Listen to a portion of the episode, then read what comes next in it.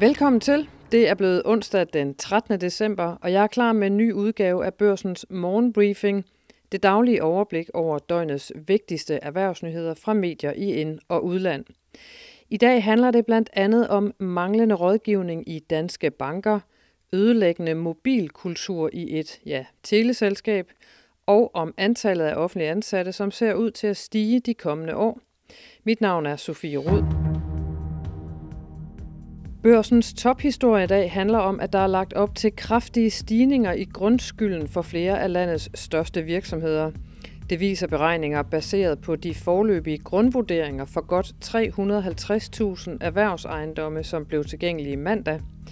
Børsen har gennemgået de nye grundværdier for C25-selskabernes hovedkontorer, og med hjælp fra Ejendom Danmark udregnet, hvordan selskaberne påvirkes af de nye ejendomsvurderinger.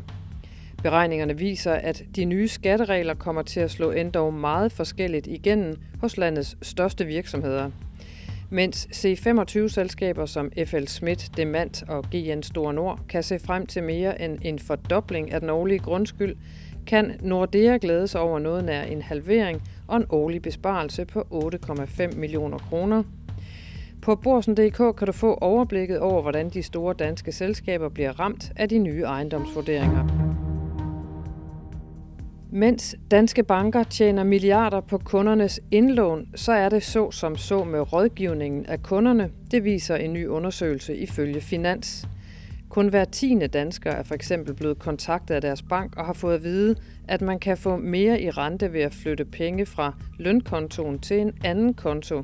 Sådan lyder konklusionen på undersøgelsen, som er lavet af analysehuset Nordstat.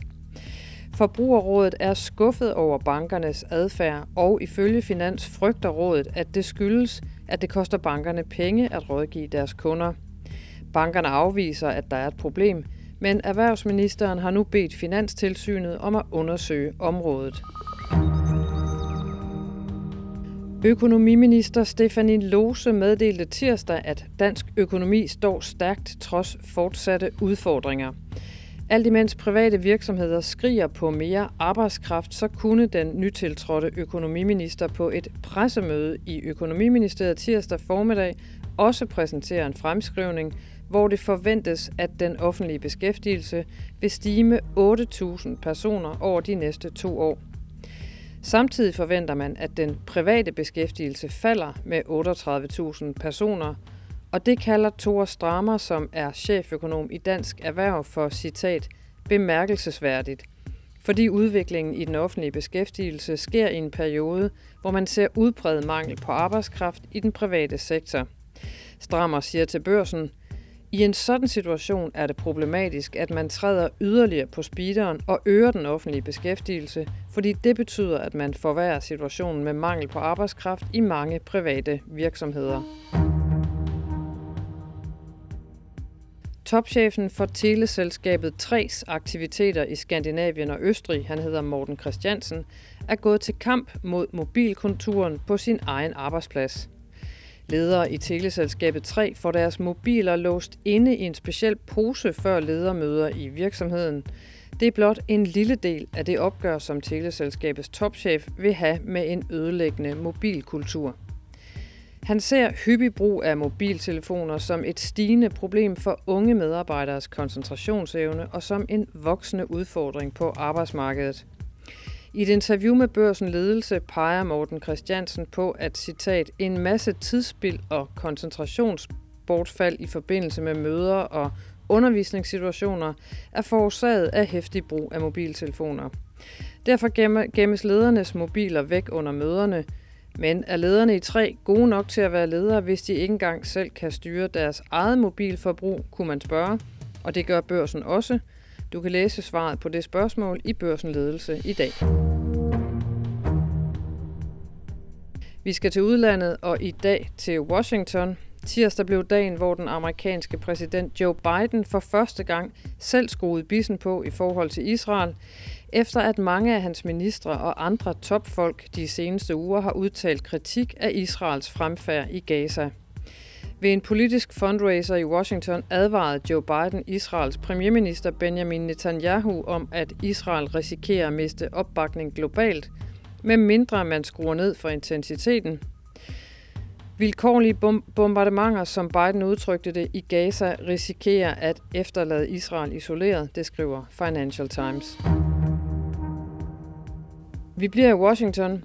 Rusland og præsident Putin takker amerikanske republikanere for at forsinke den økonomiske støtte til Ukraine. Det sagde USA's præsident Joe Biden, da han sent tirsdag aften holdt pressemøde sammen med Ukraines præsident Volodymyr Zelensky efter deres møde i det Hvide Hus. Biden lovede i den forbindelse fortsat støtte til ukrainerne ifølge CNN. Tidligere på dagen talte Zelensky i kongressen, hvor han opfordrede medlemmerne til at give grønt lys til en pakke på 60 milliarder dollars, svarende til 414 milliarder kroner til Ukraine. Men der er modstand blandt medlemmerne af det republikanske parti i forhold til at sende mere støtte og militært udstyr til ukrainerne, som jeg nævnte i går. Til gengæld har Biden, og det er nyt, udtrykt villighed til at se på republikanernes krav for at stemme for Ukrainestøtten, som blandt andet handler om at styrke den amerikanske grænse mod syd. Alligevel var Joe Biden tirsdag aften fortsat frustreret. Fra Washington til Wall Street. Tirsdag aften lukkede de amerikanske aktier i et moderat plus. Fokus var på inflationsrapporten for USA for november, og den vidnede om, at stigningerne i forbrugerpriserne fortsat aftager i det amerikanske. Det var som forventet, og nu venter markederne på onsdagens vigtige rentemelding. Den kommer formentlig ved 8-tiden i aften fra den amerikanske centralbank Federal Reserve, der dog ikke ventes at justere sin pengepolitik, og det betyder altså, at de ikke øh, forventes at sætte renterne op. S&P 500 og Dow Jones steg begge med 0,5%, mens Nasdaq gik mest op med 0,7%. De danske eliteaktier havde en mere trist dag og lukkede med et kursfald på 1, 4% tirsdag. Dagens mest faldende C25-aktie var biotech-selskabet Genmap, der endte 5,56% nede. Også isoleringsproducenten Rockwool lukkede med tab. Minus 1,96 måtte den aktie ned, efter at have fået sænket sin anbefaling og sit kursmål af amerikanske Goldman Sachs. Få flere detaljer hos, du ved det godt, for vi siger det hver dag, Børsen Investor.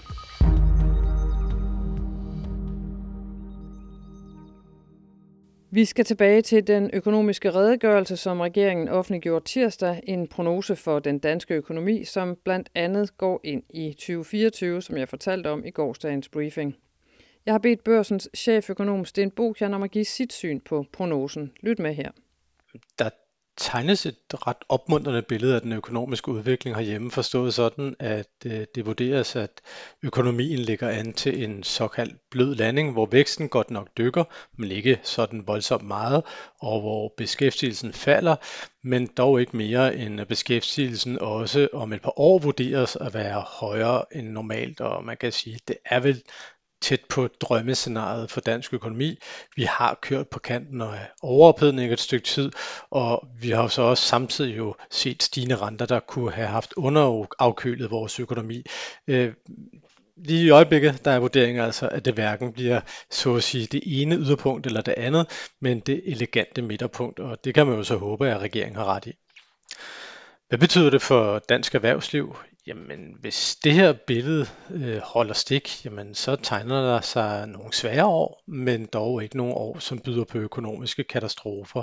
Øh, men man kan sige, man skal jo selvfølgelig være opmærksom på, at den slags prognoser, øh, jamen, øh, de er ikke super sikre. Øh, der er meget, der kan gå galt, og derfor så skal man også gardere sig som virksomhed og som privatperson, fordi inflationskampen, jamen, første halvleg er helt sikkert vundet, men om det også er slutresultatet, markedet, at øh, vi har vundet over inflationen. Det ved vi ikke endnu, og der er jo også andre ting, som kan gå galt hen over de kommende år. Men lige nu, så ser det altså fornuftigt ud for økonomien, og dermed jo altså også grundlæggende set for dansk erhvervsliv.